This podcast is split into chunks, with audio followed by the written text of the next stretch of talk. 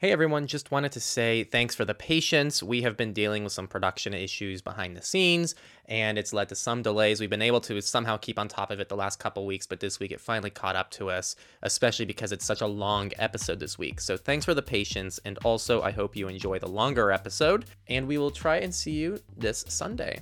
Signal's removing SMS support, Android is leaking some VPN traffic, Proton is adding UTF hardware key support, Firefox Relay is actually kind of becoming useful, and a lot more. This was a huge week, so get ready. Welcome to Surveillance Report 107, where we're dedicated to keeping you private and secure with the latest news in the last week. I am Henry from Techlore. Just roll out of bed. I actually have bedhead for once. Normally it's like running head, because I record after runs, but today it's bedhead. I am Nathan from the New Oil, and I also just woke up. Bad head day. Yay, bad hair day. Let's go. So promo segment this week, same stuff still. Get on Patreon if you want to support us every month. There's some cool perks there for you. That is our most recommended way to support our work, just because it's easier for us to track how much we can expect each month. And then there's also Monero, which is a good way if you want to privately support us. There's no perks, unfortunately, but we do see all your transactions and we're very grateful for them. So thank you everyone who supports us through Monero. We're going to start with our highlight story, and the way we're going to break this down is I'm going to go through just the info. Nate has some thoughts, and then I probably have thoughts to those, so that's how we're going to do things. So, Signal on Android.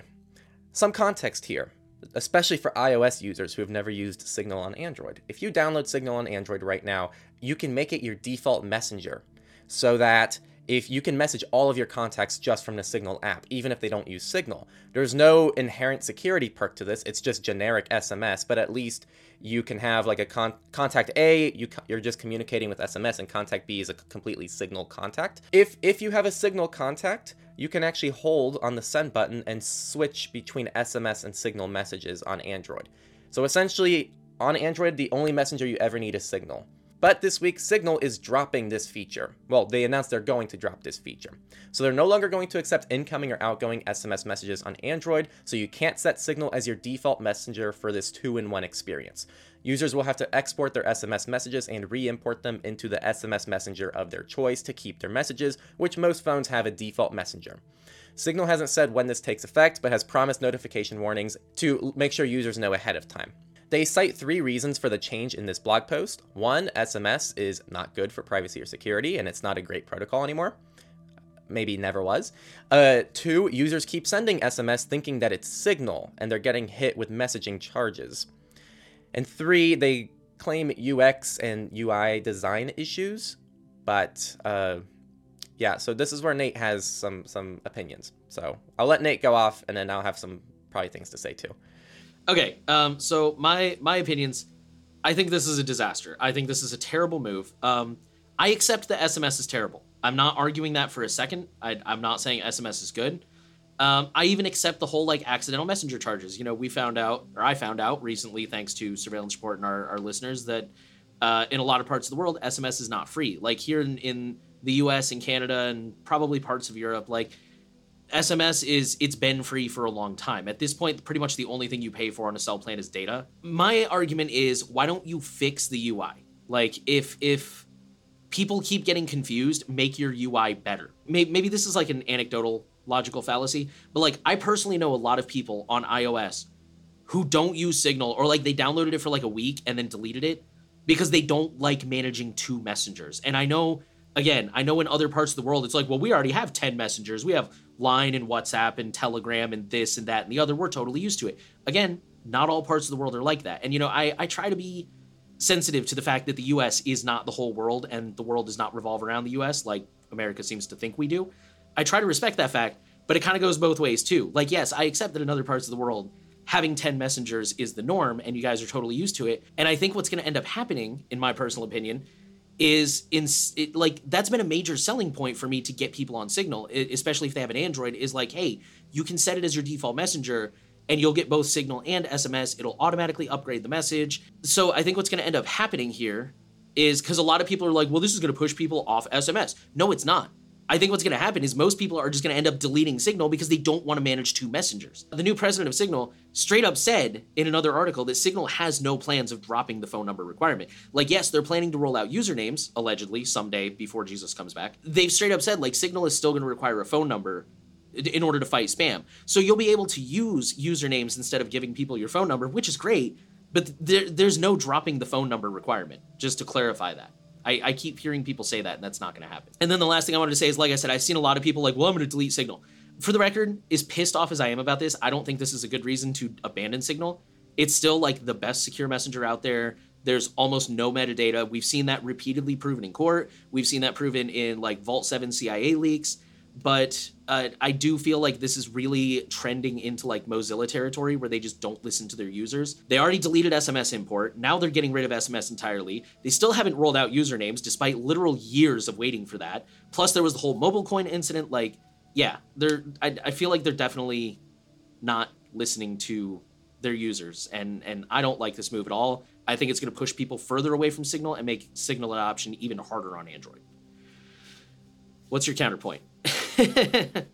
Well, no, I think you definitely bring up a lot of good points. The UI UX thing, I think, is overall an interesting point for them to make because that is user error on their, not user error, but that's like a development error on their end. Yeah. Right? Like if it's confusing for people, then you should have done a better job designing it.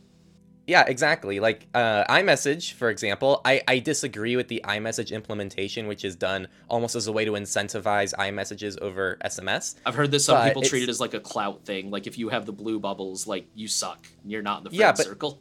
And that's intentional design on Apple's part. So I don't think, that's why I don't agree with that. But it's very obvious when you're using the Messages app on an iPhone if it's SMS or not SMS. And it's not hard to be able to recreate that. I also like how it's a selling point to keep messages in the same place. So that is always, for me, also been a good selling point. Like you can just keep definitely been able to like get people more interested in Signal because of that before. Like, hey, do you use Android? And they're like, yeah, like check it out. You can make them a 2-in-1.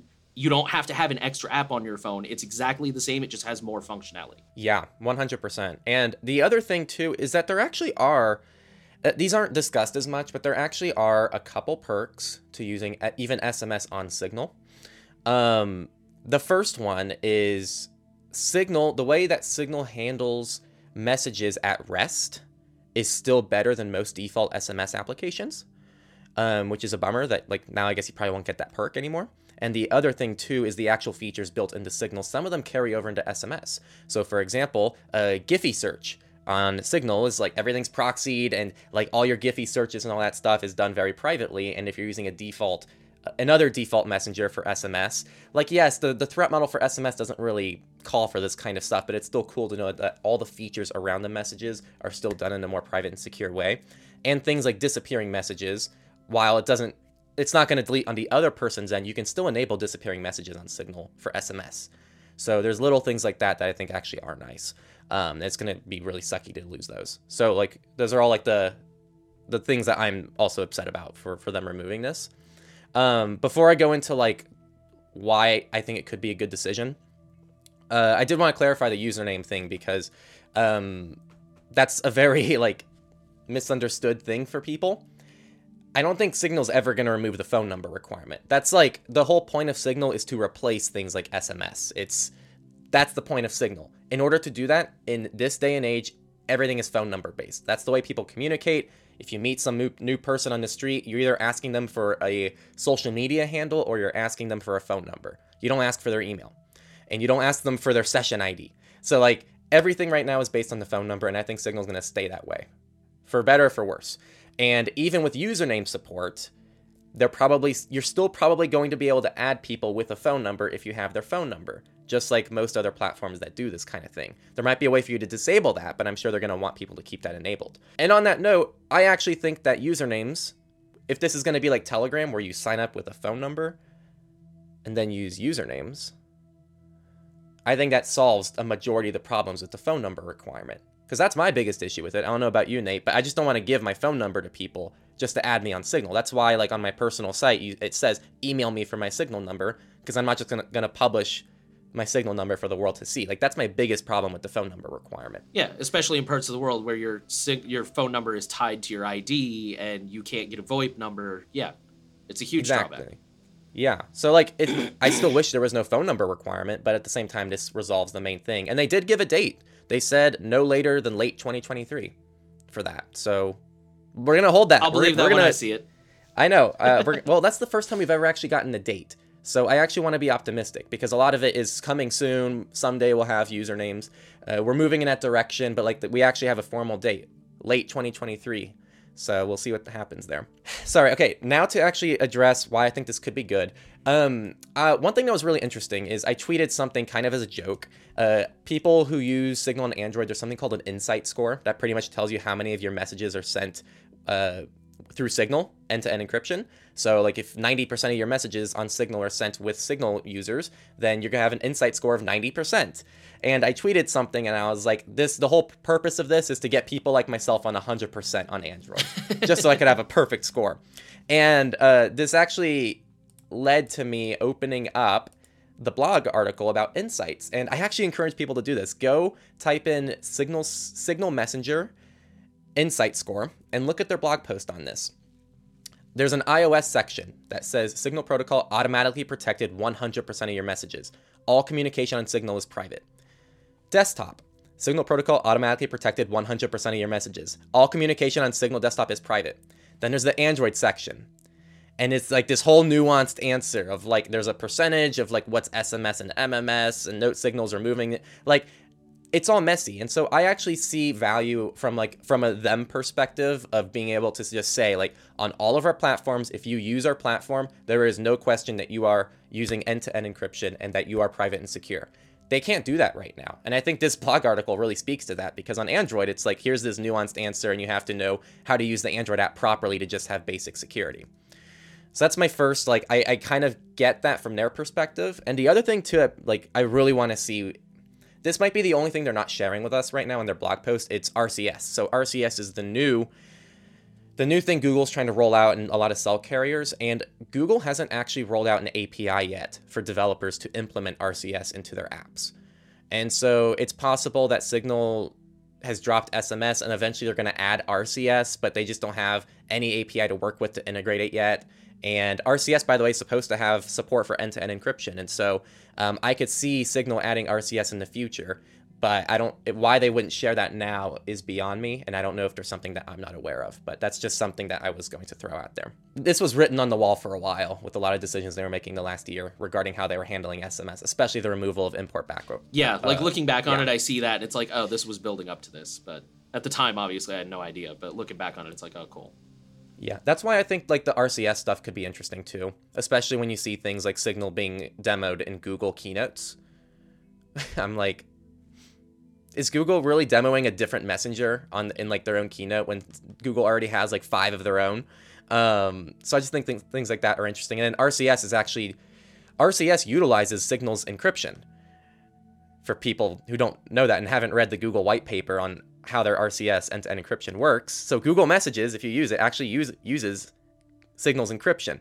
So my guess is there's some kind of communication that we don't know about, and they're hoping to roll RCS into Signal, but that's just my theory. All right. Anything else? No. Yeah. I think, no, let people definitely leave their comments because I think this is going to be a hot one. Oh, boy. I already know everyone's going to tell me I'm wrong and SMS is terrible and literally anything is an improvement over SMS, so whatever. I don't know. I feel like our audience is going to be more like, well, screw Signal just altogether for even requiring a phone number. You guys weren't hard enough on Signal. Yeah, it's interesting, like the hate, where it depends where the hate comes from, because if it's on YouTube, I think that audience tends to be more like, I can't believe you're even acknowledging Signal as a messenger altogether because it requires a phone number. But then if you go on Matrix, it's going to be like, I can't believe that you would question them for trying to remove any insecure protocol. I got that on Twitter a lot. Interesting. Yeah, Twitter was like SMS is terrible. Like how you know those people that are always like email purists, like everyone should just stop using email. Like that's even a remotely feasible suggestion right now. And they're just like, SMS is terrible. Like anything to make SMS less popular. And it's like, but that's my thing is, again, not to sound like a broken record, that's not what's going to happen. People are just going to delete Signal and go back to using SMS. With that whole bag of badgers out of the way, we're going to move into data breaches. We're going to start off with Celsius, a Bitcoin or cryptocurrency exchange whose data dump is a gift to crypto sleuths and thieves. I'm going to quote the article. Last week, Celsius, a cryptocurrency exchange facing bankruptcy, leaked an enormous collection of its users' transaction data through an unusual sort of privacy breach, a court filing. As part of its bankruptcy proceedings, the company's attorneys released a document that appears to include the transaction data of 500,000 of its users from April of this year until it ceased trading in June. That database was briefly posted as a 14,500-page PDF to the court records website Pacer before being taken down, but not before Gizmodo copied it to the Internet Archive, where it was widely downloaded before being removed there too. The data dump includes the names and transaction details of Celsius users, along with the dates and amounts of each payment. The database doesn't include the cryptocurrency addresses that directly identify senders and recipients on cryptocurrencies blockchains, but the unique payment amounts, detailed down to more than a dozen decimal places of precision in many cases, nonetheless make it possible to match the payments to blockchain's records. All of that means the Celsius leak offers a rare gift to both professional and amateur cryptocurrency tracers, allowing them to not only see Celsius users' transactions, but also identify and trace those funds across blockchains. That could potentially open a new possibilities to identify scammers, hijackers, and any other illicit users who might have exploited Celsius as a cash-out service for ill-gotten coins, but it also opens Celsius users to exploitation by any rip-off artist or thief who comes through the data, connects it to other accounts, and identifies the cryptocurrency holdings as a ripe target. As with a lot of data breaches, we're going to see the same, phishing attempts and stuff like that. And just on a cryptocurrency specific note, this is why we don't encourage exchanges. Unfortunately, if you're trying to cash out, you don't really have a whole lot of other options. But if you're just holding onto it or trading it, we are definitely big fans of like offline wallets or things where you actually hold the coins. I didn't include it in the notes here, but there was a paragraph about how one of the reasons this went to court is because Celsius is accused of like basically ripping people off by trading money they didn't actually own, which is, we're starting to see that a lot in the cryptocurrency space. So use offline wallets and just be careful. The blockchain is not always, usually is not hidden. People can trace it. They can follow it. So yeah. Intel has confirmed that a source code leak for the UEFI BIOS of Alder Lake CPUs, which is their 12th generation Intel Core processor, is authentic, raising cybersecurity concerns with researchers. The leak contains almost 6 gigabytes of files, source code, private keys, changelogs, and compilation tools, with the latest timestamp on the files being September 30th, 2022, likely when a hacker or insider copied the data. The leaked source code also contains numerous references to Lenovo, including code for integrations with Lenovo String Service, Lenovo Secure Suite, and Lenovo Cloud Service. Oh, I do not miss getting a new PC with all the pre-installed crap. And at this time, it is unclear whether the source code was stolen during a cyber attack or leaked by an insider. Toyota discloses a data leak after access key exposed on GitHub. We got a lot of different than usual data breaches this week. Toyota Motor Corporation is warning that customers' personal information may have been exposed after an access key was publicly available on GitHub for almost 5 years. Toyota T-Connect is the automaker's official connectivity app that allows owners of Toyota cars to link their smartphone with the vehicle's infotainment system for phone calls, music, navigation, notifications, integration, driving data, engine status, fuel consumption, and more. Toyota discovered recently that a portion of the T-Connect site source code was mistakenly published on GitHub and contained an access key to the data server that stored customer email addresses and management numbers. This made it possible for an unauthorized third party to access the details of 296,019 customers between December 2017 and September 15, 2022, when access to the repository was restricted. Customer names, credit card data, and phone numbers were not stored in that database and therefore were not exposed. At this time, there's no evidence the data was accessed, but as always, it's safer just to assume that it was. Fast Company says executive board member info was not stolen in attack. American business magazine Fast Company reached out to its executive board members this week to let them know their personal information was not stolen from the cyber attack on September 27th, which forced it to shut down its website. However, it also confirmed that the threat actor behind the attack was able to steal contributor credentials and put them up for sale online after hacking the content management system. Earlier this year, Fast Company was apparently hacked to display obscene messages due to a weak password. So not a great track record this year for this company. Australian police secret agents are exposed in a Colombian data leak. The identities of secret agents working for the Australian Federal Police Force have been exposed after cybercriminals leaked documents stolen from the Colombian government. The leak comes from a hacktivist group, well, maybe it's not fair to call them cybercriminals, but hackers, hacktivist group called Guacamaya, and includes more than 5 terabytes of classified data, including emails, documents, and methods AFP agents were using to stop drug cartels from running their businesses in Australia. Don't know how to say it, owner fined about $2 million for failing to notify 39 million users of a data breach. This is from a data breach in 2018, but not one that we covered. I don't even know. Surveillance Report was not around then. That was way before Surveillance Report. We didn't cover it. Yeah, like Surveillance Report came out like 2020, 2021, I think. Either way, so they're a fast fashion e-commerce platform. Their parent company, Zotop, has been fined $1.9 million for failing to properly handle the security incident. At the time, again, 39 million accounts included login credentials. So again, we share the data breaches with you to show you how prevalent this stuff is. And that is it for the week. With that, we'll move into companies. We're starting off with some news out of Google. Google has simplified sign-ins with Chrome and Android passkey support. Google announced today that it's introducing passkey support to its Chrome web browsers and the Android operating system to simplify sign-ons across the web.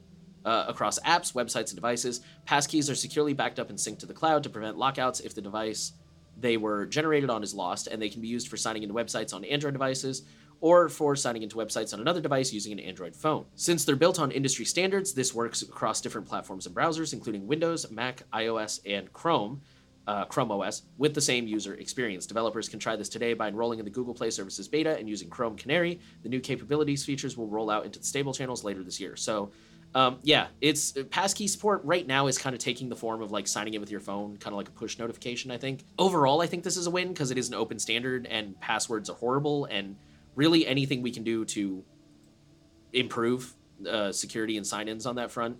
I do think we are going to see issues in the future with like phishing attempts and things like that. You know, we're already seeing things like MFA fatigue and stealing cookies for authentication cookies and stuff like that. But it's, you know, it's a step in the right direction, and it's good to see Apple already supported this with, I think, the latest iOS, and now Google is rolling it out, so I think we're going to see more widespread adoption. This next one's really interesting, and I ask people to go into it with an open mind, as I have myself, because I was a little bit critical, but I actually think most of this is good, not all of it. So the first thing, Google spent 3 years subjecting Titan M2 to testing by the third-party lab SGS BrightSight. The chip now has an array of common criteria hardware security certifications, the same process that smart cards, SIM cards, and bank card chips go through. The Titan M2 passed the highest hardware vulnerability assessment, meaning that it is highly resistant to physical attacks, an area that has been increasingly important to chip makers in recent years. This is a quote, "This testing emulates the sophistication of state-sponsored attacks, someone who's got almost unlimited resources and determination." Right there, I think this is nothing but good. I think that more secure chips, Apple has this as well with their security chip, but it's really cool to see security chips take a step forward. And I still don't think that these phones are probably good enough to fight off a state-sponsored attack, but it's still really cool to see this head in the right direction. With Pixel 7 and Pixel 7 Pro, Google is also continuing to expand its efforts on what the company calls protected computing. The goal is to restrict how and when user data can be accessed, de-identify and anonymize data when it must be used, minimize the amount of identifying data that is generally produced about a user, and keeping as much processing out of the cloud and on users' devices as possible. Honestly, this is nothing but good. We already know Google's not a private company. That's not a newsflash here. I'm not trying to say they are, but if Google is actually committing to make things better, I think that should be celebrated, as we celebrate every other company on here for doing better. Now, where things get a little interesting, Google's already announced their VPN, Google One, but they're trying to integrate this into the phone on almost like a very deep level in the operating system, unlike a third-party app. A quote, "VPN by Google One is open source and aims to address some classic concerns about VPNs by separating authentication and key management for encryption onto distinct servers that can't access each other. In essence, the service is set up to blind itself such that even a rogue insider would not be able to determine who you are and what your browsing history is by compromising the service. Google also says that it does not log user browsing data, though the company says it does record some anonymized aggregate metrics. In addition to publishing a breakdown of how the service works, Google also commissioned and published an independent audit from NCC Group on VPN by Google One's security." So I don't think this is going to be the worst service in the world, but obviously we're going to have privacy concerns that it's from Google. It's not that I don't trust Google's claims whatsoever here about they can't even see the traffic themselves. It's just Google does still say they record some anonymized aggregate metrics, and it's going to take me a while for me to unironically recommend a Google VPN. And I know Nate probably has thoughts here too, but I just think there's going to be some people who are already like, Google's got great security. I don't think anyone's denying that, but I've literally seen some people like, yeah, just use Chrome and turn off all the settings. And like, I don't think it's going to take long before we see people say like, yeah, just use Google VPN because, you know, it's not a third party app and you're not trusting like Mullvad or someone. It's and you know what? We're going to see that. There's a threat model for that. You know, like there is a threat model for that. I understand that argument, and I think it's very valid. It's just not for everyone. So like that's my problem with it, is like the overwhelming you should use this instead of another third party VPN that has a goal of like not knowing anything about you whatsoever, even if it comes at the cost of some security. Like that's a fine threat model for a lot of people, and so I think that's where I land on that. But yes, I think there's actually some cool. This is all good stuff to me. Even the VPN I think is good stuff, because I think this is better than like I'm comparing this to like Facebook's VPN, people. Like, come on, like we need to keep everything relative here. Facebook's VPN was literally built and designed to collect everything about all its users. This isn't that. This is just, there's probably a more private option out there. I don't think this is actually designed to collect data on Google users. This seems like they actually went out of their way to not know the most important information. But maybe I'm being a Google shill right now, but that's how I read this story. You're such a Google show. Speaking of Facebook, our next headline says Meta's new headset will track your eyes for targeted ads. I mean, that's really it. I did go through the article, but nothing really jumped out at me as like, oh, this is more information worth adding. It's now they have a line in the privacy policies that says that they will monitor your eye movements for what's the word? Improving experience or something. It's the PR speak for ads. So yeah, they're going to start tracking your eyes and somehow they're going to use that for advertising, which, you know, if anybody can figure out how to use something to sell more ads, it's Meta. This one is good. So how, well, not good. How Equifax used employment records it collects from 2.5 million companies to fire dozens of its own employees for working second jobs. Ugh, it's the most American headline I've ever read. So Equifax investigated and fired 24 remote workers for secretly holding second jobs. The company used the Work Number, one of its own products, to track the people's employment records. For those who don't know, Equifax is one of 3 credit bureaus in the US. Even if you don't like Equifax, they have your data. There's like almost nothing you can do to avoid being in Equifax's line of things. That's not where they got this data from, supposedly, but I'm just putting that out there as a separate note for people who aren't based in the US. To Equifax's defense, their employee manual does ban second jobs without approval, but some of these jobs are not in the same field and therefore not applicable under non-competes, so it seems like they were being a little heavy-handed. This is a good quote from the CEO. We expect our team to be fully dedicated to Equifax and have one role, their job at Equifax. So, I don't know. For people who still work at Equifax, my heart goes out to you. And It's just a crazy story to me. I can't believe that's even legal, but. All right, the next headline says companies in the UK are mining users' personal data to place billboard ads. Companies in the UK are collecting data from millions of phones to decide which advertisements to show on billboards in locations all around Britain, according to a new investigation by Big Brother Watch, which is a London-based civil liberties group known for confronting public surveillance issues. The article, for the most part, the article is just kind of one of those how did we get here articles. So when you read it, they'll talk about like other forms of facial recognition and AI that are already in use, which I actually didn't know about. For example, they talk about how like some cameras will not necessarily recognize who you are, but they will recognize, for example, I'm a white male with tattoos and a wedding ring and, you know, like wearing a button down shirt. And they'll make guesses about like, okay, this is probably what he's into.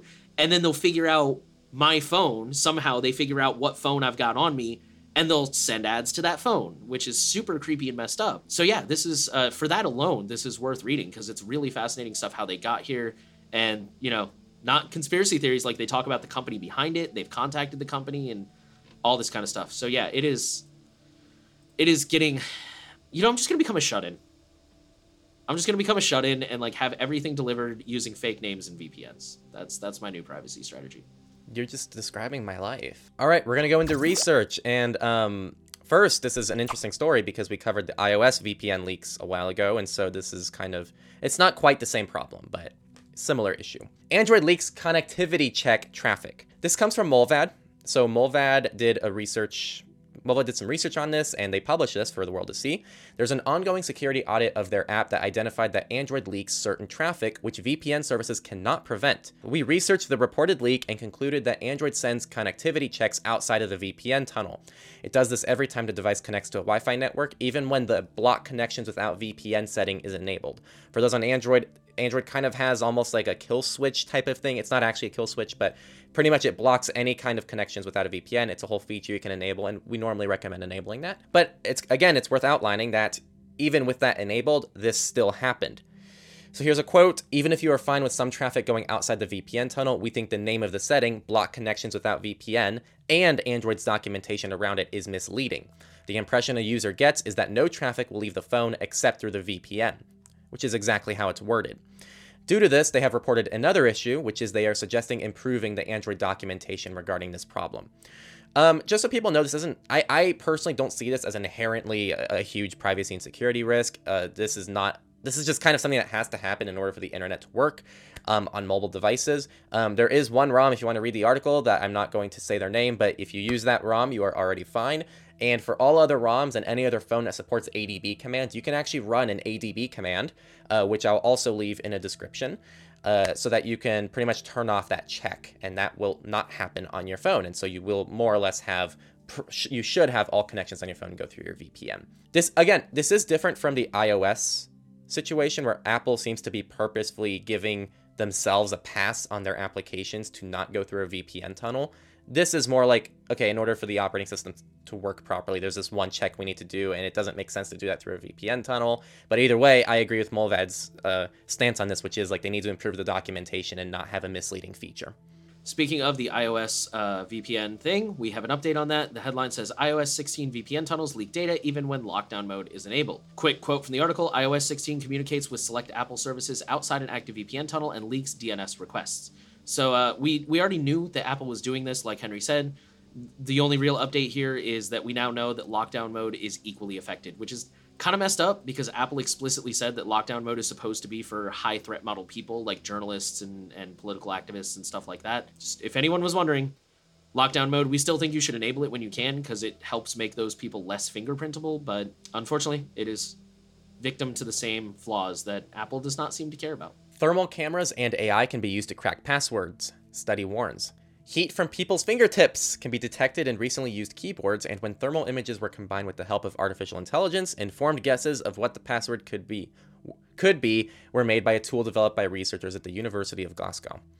Some 86% of passwords were cracked when thermal images were taken within 20 seconds of typing in the secret code and put through their thermosecure system, and 76% when within 30 seconds. Success dropped to 62% after 60 seconds of entry. They also found that within 20 seconds, the system was capable of successfully attacking even long passwords of 16 characters with a rate of up to 67% correct attempts. As passwords grew shorter, success rates increased. 12-symbol passwords were guessed up to 82% of the time, 8-symbol passwords up to 93% of the time, and 6-symbol passwords were successful 100% of attempts. They said to use longer passwords whenever possible, but those were more difficult to guess accurately. And backlit keyboards also produce more heat, making accurate thermal readings more challenging, so a backlit keyboard with PBT plastics could be inherently more secure, he said. Finally, users can help make their devices and keyboards more secure by adopting alternative authentication methods like fingerprint or facial recognition, which mitigate many of the risks of thermal attacks. I want to outline here, this is not a realistic attack you should expect to see in your life. The amount of setup and ability to pull this off, someone can just look over your shoulder and watch you type your password. This is all just hypothetical stuff to throw your way. And obviously, they're going to give security advice from the context of the attack, which is fingerprint and facial recognition, but then also fingerprint facial recognition is less secure in other ways. So that's just the context of this research. They're giving advice based on the context of the research before people get angry at the researchers for doing their job. All right, our next research article says, can AI's recommendations be less insidious? And I think they mean that in a genuous way, not a sarcastic way. I actually copied like half of the article in notes here, but I'm gonna try to sum this up. So basically, this is really complex. Feel free to go ahead and read the article if you want to know more about their methodology and stuff. But basically, they have found that they're calling them recommender systems, which is, you know, where it's just what it is. YouTube recommends more cat videos and stuff like that. Well, they found that it's possible. I don't know if they found that it's happening, but they found it's definitely possible that AI recommender systems are kind of playing the long game. And so rather than, and I know we see this, we've all seen this, but like, for example, you go on YouTube, you watch cat videos, and all of a sudden it's more likely watching cat video, or it's more likely suggesting you more cat videos and stuff like that. The system can basically learn how to play the long game and recommend things that you may not click on right away, but maybe down the road you will. Yeah, they're calling this reinforcement learning, and they're saying it's what they used for like a DeepMind was able to beat humans with the board games Go and chess. And it's basically just like taking machine learning and pattern recognition and recommendations to the next level. So they basically performed this experiment to see like how effective is this? Is it actually feasible? And I believe they basically did find like, yeah, it's very likely possible. It might even be happening right now. The only way to really get around it is just to kind of like the people who are building the AI have to consciously choose not to do that, to tell the AI, like, don't think 10 steps down the road. You have to like live in the moment and recommend what people want to see now. It's debatable how much you think companies are actually going to do that. So yeah, really scary stuff. This is why I block ads entirely. And this is also why we're big fans of privacy, because if the AI can't track you, then it can't manipulate you in the long run. But like I said, I copied like half of the article for show notes. And now that I'm looking at it, I think it would be better if you guys just go read it yourselves. It's not crazy complicated. It's easy to understand. It's just a lot to read, but it's worth the read. With that, we'll move into the politics section, and we're going to start off with a story that says police are using DNA to generate 3D images of suspects they've never seen. Quoting the article, on Tuesday, the Edmonton Police Service, EPS, shared a computer-generated image of a suspect they created with DNA phenotyping, which it used for the first time in the hopes of identifying a suspect from a 2019 sexual assault case. Using DNA evidence from the case, a company called Paraben Nanolabs created the image of a young black man. The composite image did not factor the suspect's age, body mass index, or environmental factors, such as facial hair, tattoos, and scars. The EPS then released this image to the public, both on its website and on social media platforms, including Twitter, claiming to be, quote, a last resort after all investigative avenues have been exhausted, unquote. In response to the EPS's tweet of the image, many privacy and criminal justice experts replied with indignation at the irresponsibility of the police department. Callie Schroeder, the Global Privacy Council at the Electronic Privacy Information Center, retweeted the tweet, questioning the usefulness of the image. Quote, even if it is a new piece of information, what are you going to do with this? Question every approximately 5'4" black male you see. This is not a suggestion. Absolutely do not do that. Seeing the composite image with no context or knowledge of DNA phenotyping can mislead people into believing the suspect looks exactly like the DNA profile. Basically, this was a terrible idea all around. Like, the article mentions that even Paraben Nanolabs is like, yeah, don't use these for actual suspect photos. Like, they're designed to give you some possibilities of what a suspect might look like. It's really just guesswork, to be totally honest. Like, if all you found was the DNA, then it could tell you a little bit. It's like 23andMe. For police. Like, it could tell you genetically where the person is from, but there's absolutely no context at all regarding like they said, like facial hair. The article actually goes on to show from Paraben Labs several photos of like, here's what the AI generated and here's what the person actually looked like, and they're completely different. Like, there's one where he's like a young white male, he's like clean shaven, I think he's got like short hair or something, and then the actual suspect is like this old dude with like a beard. First court in California suppresses evidence from overboard geofence warrant. So a California trial court has held a geofence warrant issued to the San Francisco Police Department violated the Fourth Amendment and California's landmark electronic communications privacy law. The court suppressed evidence stemming from the warrant, becoming the first court in California to do so. The case is People v. Dawes and involved a 2018 burglary in a residential neighborhood. Private surveillance cameras recorded the burglary, but the suspects were difficult to identify from the footage. Police didn't have a suspect, so they turned to a geofence warrant. And then on the topic of police again, an ex-Louisville, how do you guys say it? Lowville?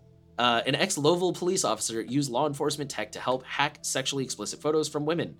A former Lowville Metro Police Department officer used law enforcement technology as part of a scheme that involved hacking the Snapchat accounts of young women and using sexually explicit photos and videos they had taken to extort them. Brian Wilson, because I'm always down to call out people who are behaving poorly, used his law enforcement access to a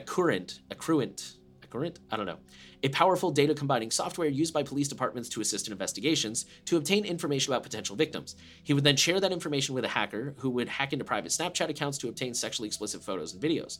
If sexually explicit material was obtained, Wilson would then contact the women, threatening to post the photos and videos online and share them with friends, family, employer, and coworkers unless more sexually explicit material was provided to him. My big takeaway from this story was that rogue employees can happen anywhere. Like, even if you're one of those people who thinks that like most cops are good and there's just a few bad apples, like there's the few bad apples, man, and they can do really, really a lot of damage. And this was a cross-platform thing. This was the police department. This was Equifax.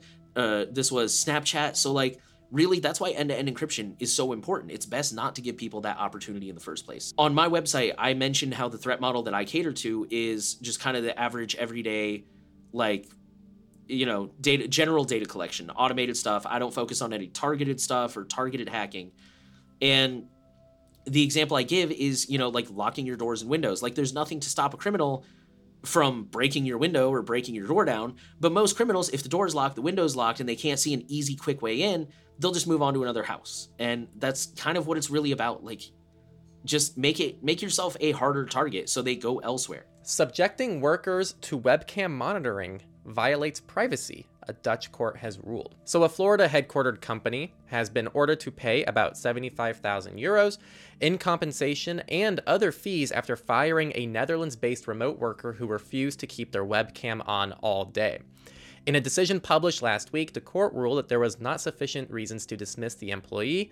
There has been no evidence of a refusal to work. It added that instruction to leave the camera on is contrary to the employee's right to respect for his private life and that the dismissal was not legally valid.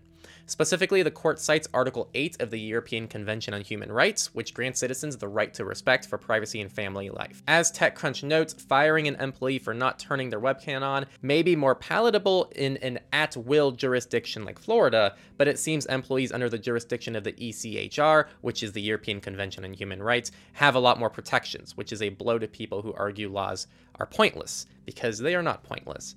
And I wish we had laws like these in the US, personally. Okay, this next story is just kind of a little creepy. Let me go ahead and quote the article. It says, this Danish political party is led by an AI. The Synthetic Party, a new Danish political party with an artificially intelligent representative and politics derived from AI, is eyeing a seat in parliament as it hopes to run in the country's November general election. The party was founded in May by the artist collective Computer Lars and the nonprofit art and tech organization Mind Future Foundation. The Synthetic Party's public face and figurehead is the AI chatbot Leader Lars, which is programmed on the policies of Danish fringe parties since 1970 and is meant to represent the values of the 20% of Danes who do not vote in the election. Leader Lars is an AI chatbot that people can speak with on Discord. You can address Leader Lars by beginning your sentences with an exclamation point. The AI understands English but writes back to you in Danish. As people from Denmark and also people around the globe are interacting with AI, they submit new perspectives and new textual information where we collect data in a data set that will go into the fine tuning. So that way you are partly developing the AI every time you interact with it. Some of the policies that the Synthetic Party is proposing include establishing a universal basic income of 100,000 Danish kroner per month, which is equivalent to about $13,700 and is over double the Danish average salary. Another proposed policy change is to create a jointly owned internet and IT sector in the government that is on par with other public institutions. So here's this last paragraph here. AI has not been addressed properly within a democratic setting before. When it does get talked about, it's in the context of regulations. This comes from Stones, who is one of the artists behind this. When it does get talked about, it's in the context of regulations. Bastonis doesn't believe that governments can possibly regulate the technology's development, so we try to change the theme to show that through artistic means and through humans curating them, artificial intelligence can actually be addressed within democracy and be held accountable for what it does and how it proceeds. So I think this is more of an art project. I don't think they're actually intending to win any seats. I think they're trying to bring awareness. And honestly, that last paragraph, like I think, and I don't think this is a particularly hot take, I think you guys would agree with me that these are very important questions that need to be addressed about the role of AI in humanity and who does it answer to and who is it responsible for and how do we hold it accountable and things like that. So, like I said, I think this is more of an art experiment, but it's definitely a really interesting thought experiment. Indian government has been sued over the VPN logging orders. This is an update to something that's been unfolding, which is the Indian government has been trying to force VPN providers to keep logs. This lawsuit argues that the order from India's Computer Emergency Response Team not only defeats the point of VPNs altogether, but also contradicts legal precedents protecting online privacy and violates the country's constitutionally protected business rights. This case goes to court December 9th, so stay subscribed. Staying in India, the court has dismissed pleas challenging a CCI probe into WhatsApp's privacy policy. Title says most everything. The Competition Commission of India, which is the CCI, is investigating WhatsApp's privacy policy. Apparently that whole investigation is still going on. And Meta tried to get the case thrown out, and they failed. They were not able to get the case thrown out, so the investigation is going forward. Not a whole lot of story there, but just a little update to let you guys know. And our final political story, SIM card registration law signed amid privacy concerns, and this is from the Philippines. Quoting the article, we will soon be able to provide law enforcement agencies the tools needed to resolve crimes perpetrated with the use of these SIM cards, as well as providing a strong deterrence against the commission of wrongdoing. A lot of assumptions there. I'm not going to dive too far into that one. I'm sure many people listening already have similar thoughts regarding that quote. Local telecom companies, however, have called for the ramping up of the national ID system rollout and more time to prepare for the law's implementation, which makes sense since a lot of these companies are running on very old technology. And here's a quote from Globe Telecom Incorporated. Our position has been clear from the beginning. A national ID system must be in place to ensure the safe and successful implementation of this new law. So if you're in the Philippines, this is very unfortunate news. Hopefully we'll see some kind of way to acquire phone numbers, maybe VoIP services, that doesn't require KYC, know your customer laws, but it's unclear yet what that's going to look like. So it's unfortunate because this doesn't have to be the only way they deal with spam and law enforcement issues. So without going too far into it, very unfortunate. And now we're gonna move into the FOSS section. Okay, Proton, yes. Proton, I'm now wearing the shirt because I had to do a wardrobe. So we actually split off the recording for those who didn't notice. So we had to leave early because we had some scheduling differences. And so we had to cut off after research. And so Nate recorded his sections. I recorded my sections. And all we did was the first few sections. And then we did the Q&A together and the outro together. So that's why I look a little different now. But Proton finally works with YubiKeys and hardware tokens, UTF. I set this up. Nate said he was going to set it up. And it worked fine. You can add multiple hardware keys, which is the most important thing I look for, because some services only allow you to add one, which I am not a fan of because you should always have two. One is a backup. This is not supported on mobile apps. So that is kind of an unfortunate downside to all of this. And also you have to keep, here's my gripe. So first, this is great. I'm surprised it took them this long to get it because this is super important nowadays for security. But also, my main gripe with this is you still have to keep TOTP enabled. So even with YubiKey support and all of that, you still have to have TOTP enabled on the account, which for me does break some of the purpose of having UTF. For context, the main security perk of using something like a hardware token is phishing protection for most people, because TOTP, when you type in those codes, can still be phished. With the hardware tokens, it's much more difficult to be phished. So as long as you're only logging into your Proton account as much as possible with your hardware tokens, you're still getting a lot of that gain. So just avoid using TOTP, even though you have to still have it enabled. That's my gripe. And kind of a side tangent, but can Proton just like roll out a 100% functioning feature for once and not have something in beta for like 3 years and like half baked? Like, side tangents, people, but it's getting frustrating. On the topic of Proton, their VPN has rolled out a new stealth function. So they are calling this stealth. Quoting the article, stealth uses obfuscation to hide your VPN connection from sensors. The general idea is to make VPN traffic look like quote unquote normal traffic or common HTTPS traffic. Stealth does this by obfuscating TLS tunneling over TCP. This is different from most popular VPN protocols that typically use UDP, making them easier to detect and block. Without going into too much detail, stealth also establishes VPN connections in a specific and unique way that avoids alerting internet filters. They're saying it should still be just as fast as any other protocol.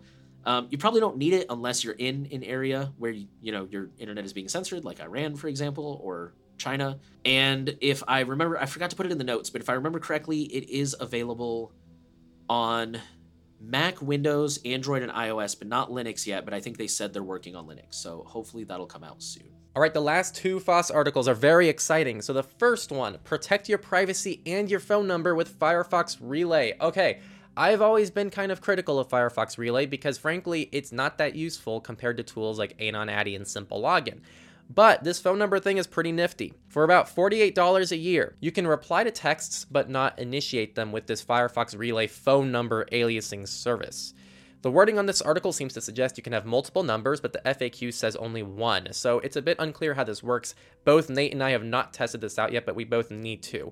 But the feature looks pretty cool and it could make it a lot easier to have phone number aliasing set up.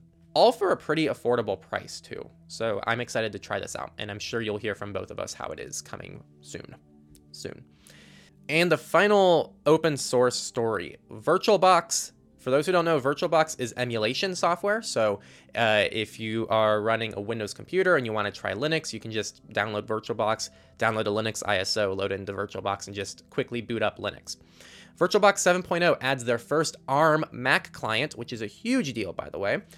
For those who don't know, Apple has moved over to completely ARM-based chips, and so running VirtualBox previously was pretty rough because VirtualBox itself was emulated, and VirtualBox is an emulator for other operating systems. So as you can tell, this kind of isn't great. VirtualBox also has added full encryption as well as Windows 11 TPM. So for TPM, this is big news because this now supports Secure Boot for TPM 1.2 and 2.0 for those using for those trying to set up a Windows 11 virtual machine, which previously required some crazy registry hacks to make happen. And also regarding the encryption, VirtualBox has always supported the encryption of the virtual machine itself, but now you can encrypt everything related to the VM, including the logs, save states, and other files tied to the virtual machine, which is really awesome.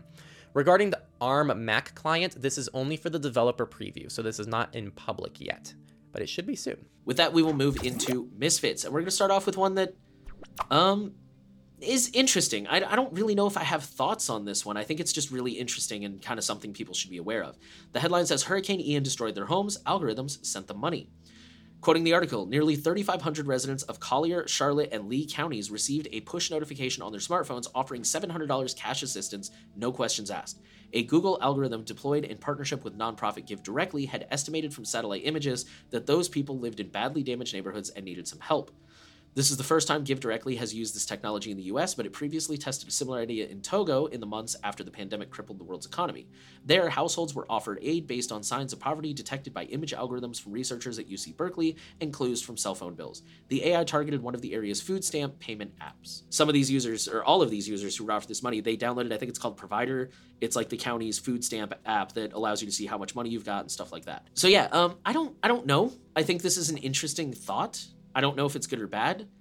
The article acknowledges that there are questions about like the execution. Like for example, there's a lot of people that could probably use some financial assistance right now that may not necessarily be on food stamps. There's also just a lot of questions about the data. What is this app? It sounds like this app is from the city or the state. So why are they sharing data? Although, you know, longtime listeners know that's kind of par for the course, unfortunately. I don't know. It's a really complicated thing, but it's interesting, and I just thought it was something you guys should be aware of. Users, yes, you, me, everyone apparently, are building their own AI-powered alternatives to Amazon's Ring cameras. Quote, tired of annoying walled gardens and widespread privacy abuses? A growing number of consumers are building their own alternatives to Amazon's home surveillance system, Ring. In many instances, the home-rolled solution have most or all of the benefits of Ring, but without being owned and controlled by one of the largest and creepiest megacorps on the planet. While it requires a little extra work, third-party cameras, a NAS, network-attached storage devices, or dedicated NVRs, which are network video recorders, can be combined to build big tech home surveillance alternatives that can scale depending on the budget. The article goes on to suggest a variety of solutions and how many of them even work better than Ring. By searching self-hosted Ring camera on YouTube, we found two results that may be promising. We haven't watched them, but there's content out there for that. So if anyone knows how to do this, you should start putting up tutorials and making it accessible because we need this to be easier for people. And also, if anyone can build their own toolkit, like some kind of like simple DIY, $50, and you can set this all up by yourself at home kind of kit, that would be awesome. So this is all good news. Honestly, for people listening to this, Ring, Google Nest, like all these different things, they're not that complex. There's nothing really that complex about them. It's just they've been able to package them very nicely and put some nice software behind it and make it easy to use. So it's not hard to emulate that. There's not that much complex technology happening behind the scenes, and it's cool to see people take initiative on this. Okay, our next story is a little longer. It says your boss can monitor your activities without special software. And I think a lot of our longtime listeners know this already. So basically, with the rise of surveillance software at work, you know, the productivity software to make sure that you're working all the time and always typing and always doing things because God forbid you should be reading an email or taking a bathroom break. This article is basically just pointing out, like, even if your boss is not using one of those productivity softwares, a lot of common workplace apps still give them a lot of insight that they can use to piece together. So I'm going to quote the article. Commonly used network-connected apps such as Zoom, Slack, and Microsoft Office give managers the ability to find everything from the number of video meetings in which you've actively participated to how much you chatted online with coworkers and the number of documents you saved to the cloud. The issue gets messier if managers use data from apps meant to aid employees with stress, time management, and well-being to determine an individual's future at their workplace. On Microsoft 365, an account administrator can pull data, though it may not be easy and would be tracked in compliance logs, on how many emails workers sent, how many files they saved on a shared drive, how many messages they sent, as well as video meetings they participated in on the messaging and video tool, Microsoft Teams. Google Workplace, Google's suite of work tools, allows administrators for security and audit purposes to see how many emails users sent and received, how many files they saved and accessed on Google Drive, and when a user started a meeting, from where they joined meetings, who was in a meeting, etc. Select administrators on both services can access the content of emails and calendar items. On paid Slack accounts, managers can see how many days users have been active and how many messages they've sent over a set period of time. Zoom allows account administrators to see how many meetings users have participated in, the length of the meetings, and whether users enabled their camera and microphone during them. And if employees have a company-issued smartphone or use office badges or tech that requires them to sign in at the office, managers can track phone usage and office attendance. Getting a snapshot of a worker's digital day becomes even easier if workers are using the same suite of products for all activities, but even without it, employers can use third-party tools to compile data from various digital services. Less obvious ways employers might monitor workers without surveillance software is by checking local Wi-Fi network logs and security cameras, unquote. Yeah, again, this is just a reminder that metadata tells a lot, and you need to be aware of that kind of stuff. I don't think we're encouraging you to like slack off on your work hours or take advantage of your boss's trust or anything like that, but just to be aware, like even if they're not downloading any special software, they still have ways of tracking you, and always be aware of that. It's a form of metadata, really. That's my takeaway from this is just kind of like metadata. Even without the content, even without special tools, a lot is given away there. Last two stories of the week. The first one, how to protect yourself. This is for the students out there. How to protect yourself if your school uses surveillance technology. Thousands of school districts use monitoring software that can track students online, scan their emails, and in some cases send alerts of perceived threats to law enforcement. A recent investigation by the Dallas Morning News revealed that colleges have been using an AI social media monitoring tool to surveil student protesters. While technology companies claim to be able to prevent violence, there's little proof that surveillance can actually protect students. Meanwhile, monitoring software has been used to reveal students' sexuality without their consent. Low-income, Black, and Hispanic students are also disproportionately exposed to surveillance and discipline. The article then goes on to describe some defenses, like specific questions to ask the school, like how is student data secured, or where can students and parents report violation of privacy, or how much of the budget is used for this tech.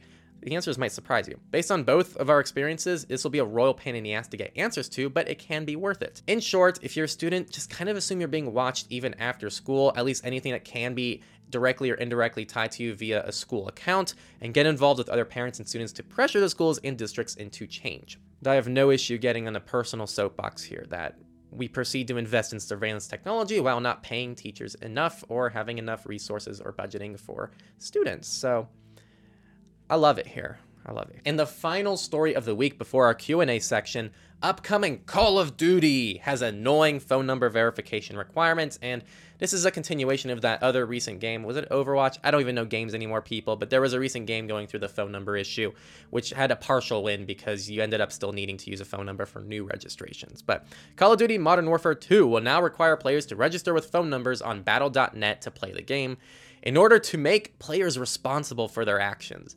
The game is set for release later this month on October 28th. It's a repeat. Oh, here, it's already in the notes. I was right. It's Overwatch 2. It's a repeat of that practice. And the phone verification system, which Activision Blizzard calls SMS Protect, is meant to cut down on toxic behavior from players, preventing them from creating endless new accounts to evade bans or to cheat. They say limiting the number of free accounts that a single person can create helps keep players accountable for their actions and in turn reduces toxicity and cheating and ensures a positive community experience for all players. Mobile phones with prepaid plans may not work with the phone verification system. That's a direct quote from the article. So they are trying to crack down on other alternatives that many of us might go to bypass having to use your real phone number. So this is not great news. I hope that, this is the gaming industry moving that direction. I just hope that we don't see more things moving to the phone number requirements because in an ideal world, less things dependent on the phone number is the ideal. First Q&A section is from Anon Patron. I don't know why I said it that way. Anon Patron. And they say, I know there is a lot of FUD and fear-mongering. Man, I can't say words today. In the security privacy space, and it's best not to get all information from a single source. Love that. Same goes for us. We shouldn't be your only source. So my question for you guys is, who are some other good YouTubers that you recommend for learning more about privacy and security? But just as importantly, are there any names you would throw out to avoid? Because in your opinion, they spread more fear and paranoia than actual good advice. I'll go ahead and take most of the heat on this one. I'm not going to name names of people to avoid, just to avoid issues. But people that I recommend on the Techlore side of things, if you go to our channel, I'm going to type it in. YouTube got handles now. It's not actually anything different. But if you go to youtube.com/Techlore and you click the channels tab, you're going to see who we're subscribed to. And those are generally the people that I'm big fans of that I think are overall spreading like information. Like we don't agree with everything they put out. I don't even agree with everything that Nate puts out. I find most of what Nate's out terrible, actually. I'm just I see kidding. How it is. But and like so I know Nate the last dual surveillance report. I'm kidding. I know Nate doesn't agree with everything we do. I know Nate's probably still mad that we shut down our Matrix community. I am actually. Good call. So we don't all agree back here, but behind the scenes there are people who like very much are willing to like set most stuff aside to still like bring things together. Not everyone has done that, and that's fine. Like it's totally cool. So yeah, that's where I would push people to. Also, our website resources, techlore.tech/resources, has external resources on the bottom too of other people that you can look into. My answer is kind of the same as yours. I don't really want to name names just because I don't want to start any drama. I would say, I will say to look out for people who say like, trust me, like only listen to me, don't listen to other people. I will say personally, I recently joined, well, no, it's been a couple months now, but I joined a couple of specific Matrix communities because I wanted to see firsthand, you know, they're always accusing the other people of being the worst. And I wanted to see firsthand. I think that's a great way to go, to be totally honest. Like go watch somebody, vet their advice. Like don't, and that's the thing, like that you're, when we vet these people, we're not doing anything different than you guys are. We're going and we're watching their videos and we're saying like, okay, does that make sense? Does that contradict any known research? Let me fact check this. Let me see what they're saying. Let me look for any red flags. I'm really bad about updating my YouTube things, but I also on YouTube, I have a list of other channels that I follow that is publicly visible. On my website, I have a list of resources. Thenewoil.org/links has like a list of books, documentaries, YouTubers, stuff like that. I do have a few that I'm still currently vetting that I don't think I've added yet. The Linux Experiment is a good one that I don't know if I've added yet. Yeah, I like him. Yeah, he's great. He's so funny. I like him. Yeah, great personality. Like he's one of the people subscribed to on the Techlore side of things. If you look at our channel's page, and like from a YouTuber's perspective, like he's nailed like the personality of it. Like he just seems like himself, and that's something I really struggle with. So it's so cool to see that. Yeah, he's great. Okay, our second question comes from a fox in the woods who is asking about a service called BlackRock, specifically their program called Aladdin. I'm not going to lie, I suck. We've actually been working late all week at my day job, so I'm super behind on all my work. I didn't really get a chance to look into this too in depth. I did try to do a little bit of research right before we recorded. BlackRock is apparently like one of the largest... What would you call them? Like financial management services in the world. This Aladdin program, and for the record, I apologize if I found a completely different BlackRock. This is why I asked you for like more information and links and stuff like that. Their Aladdin program handled something like 7% of all the world's like management funds last year. No, in 2013. So, and that was to the tune of like a couple trillion dollars. So, yeah, there's definitely got to be some kind of data collection involved in there. But a lot of the stuff I looked up was either like PR from them or was like, you know, like investor stuff about them for like the investor types who want to know more about the company. So, yeah, I wasn't able to really find a whole lot about them, but I will say something that big is probably definitely, if not directly collecting data, is probably built on the back of collecting data. So I'm going to try to do more research into this one. I don't really have an opinion yet, but it's... And our last question comes from Impy, who says, in regards to browser uniqueness, I'm aware adding extensions to your browsers can make it easier to fingerprint you. This is two questions, by the way. First one, I'm aware that adding extensions to your browser makes it easier to fingerprint you. I was wondering if this is also true for browsers having bookmarks. Somebody brought this up to me quite a while ago, actually, and I remember looking into it. As far as I could tell, that is not the case. No, it's not a thing. Even... Okay, that's what I thought. Even the Tor browser, I believe, has like documentation regarding about how it's like safe to add bookmarks. Yeah, how like bookmarks are. There's no way for websites to be able to access your bookmarks that I'm aware of. So okay, cool. Yeah. I was just gonna say like my research was not super scientific. So cool. Yeah, no, that's not a thing as far as we know. Okay, the second part of the question. My wife is starting a job where they need a phone for business. We have an old Pixel 3a, which no longer get security updates? Do you have recommendations for getting this back to a secure place? They were considering installing a custom ROM, but also appears to have moved. That ROM appears to have moved the 3A to legacy. Do we just need to bite the bullet and get a more modern phone? We wanted to keep using it since it still works perfectly, and it would just be e-waste otherwise. First, I'm just going to rant that I absolutely despise how the 3-year thing was ever a thing. I think it really depends on what you're doing, because I think people's first reaction is, oh my God, there's no more security updates. I gotta like drop it. And I do agree with that sentiment. If it's like your daily driver phone, once something stops getting security updates, I think it's time to let it go. With that said, there are some things that a phone that doesn't have updates anymore can still do. Things that don't require the most up-to-date security. It could even be an offline device. It could be a security camera. There's a lot of use cases for this.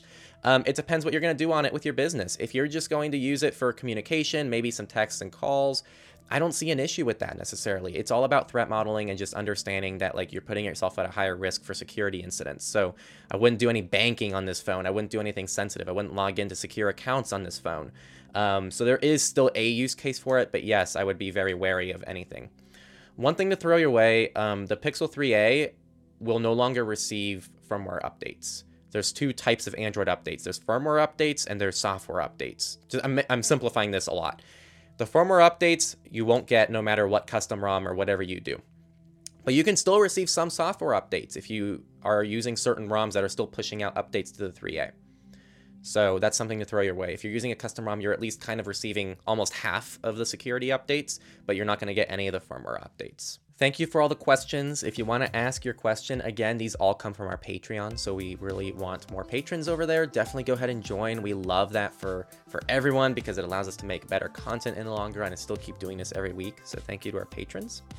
And that is it for the week. Again, Signal is removing SMS support, Android VPN leaks, Proton is adding UTF hardware keys, and Firefox Relay is kind of becoming useful. So it has been a huge week, so thank you all for listening. And also, just to remind you again, Patreon and Monero are the two best ways to support us. They're the only ways to support us, actually. So if you join our Patreon, you get some perks. If you want to just support us privately with nothing in return, Monero is the way to go. We see all those. We thank those contributions as well as our patrons. Thank you for listening to the Surveillance Report. The final thing we want to ask for you to do is to share the podcast around, make sure you subscribe, and give us a rating if you're listening from a platform where that's an option. We want privacy to reach as many people as possible, and you can directly help us do that. Thanks again for listening. Ooh, I hit my mic. Thanks again for listening, and see you next week.